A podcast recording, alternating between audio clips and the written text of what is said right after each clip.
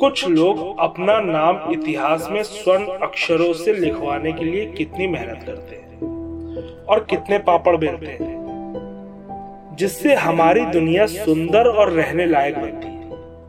लेकिन कुछ लोग अपना नाम इतिहास में काले अक्षरों में दर्ज करवाते हैं। लेकिन उस हिस्ट्री को लिखने के लिए ये लोग ऐसे काम करते हैं कि मरने के बाद इनके सिर को काट के एक्सपेरिमेंट्स के लिए रखा जाता है। ताकि ये पता चल सके कि सीरियल किलर्स का दिमाग किस चीज़ को ट्रिगर करता है, जिससे उसे इंकरेजमेंट मिलता है मर्डर करने के लिए। आज की कहानी कुछ इसी तरह के सीरियल किलर्स के बारे में है। नमस्कार दोस्तों, मेरा नाम है चंदन और आप सुन रहे हैं हॉन्टेड फाइल्स का ये खौफनाक एपिसोड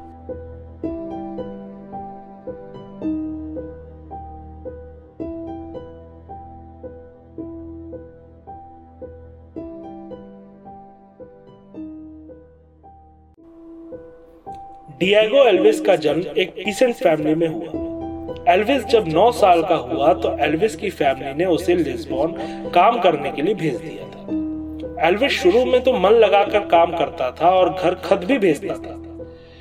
फिर उसने लिस्बॉन में पता नहीं कितने काम किए और छोड़ दिए एक समय आया जब एल्विस ने अपने घर वालों को खत लिखना छोड़ दिया। जैसे ही उसने खत लिखने छोड़े, वो एकदम से अकेला हो गया।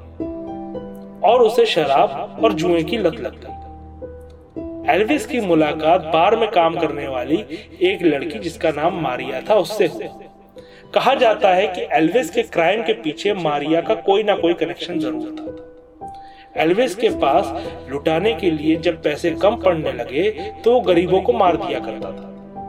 वो उनको इस तरीके से मारता था ताकि देखने वालों को ये लगे कि ये मर्डर नहीं, बल्कि सुसाइड है। जिसकी वजह से एल्विस के खिलाफ पुलिस को कोई सबूत नहीं मिलते थे। एल्विस के मारने का तरीका एकदम यूनिक हुआ करता था।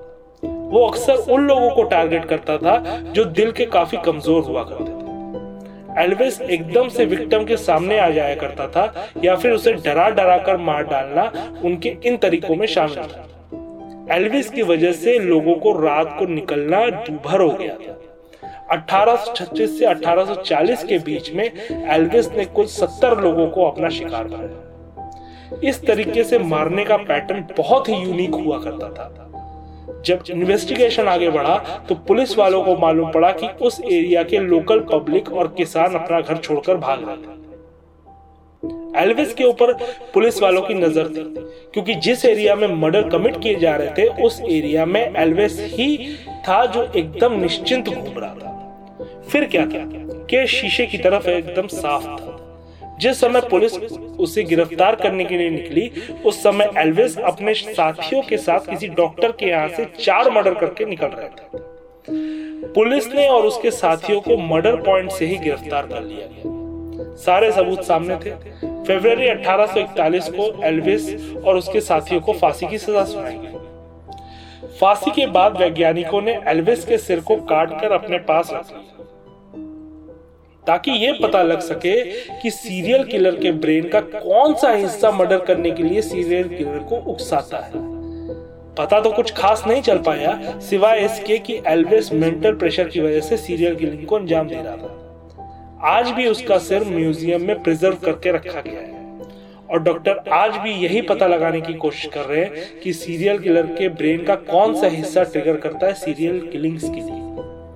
अगर आपको ये एपिसोड पसंद आया तो लाइक शेयर और सब्सक्राइब ज़रूर कीजिए तब तक के लिए जय जय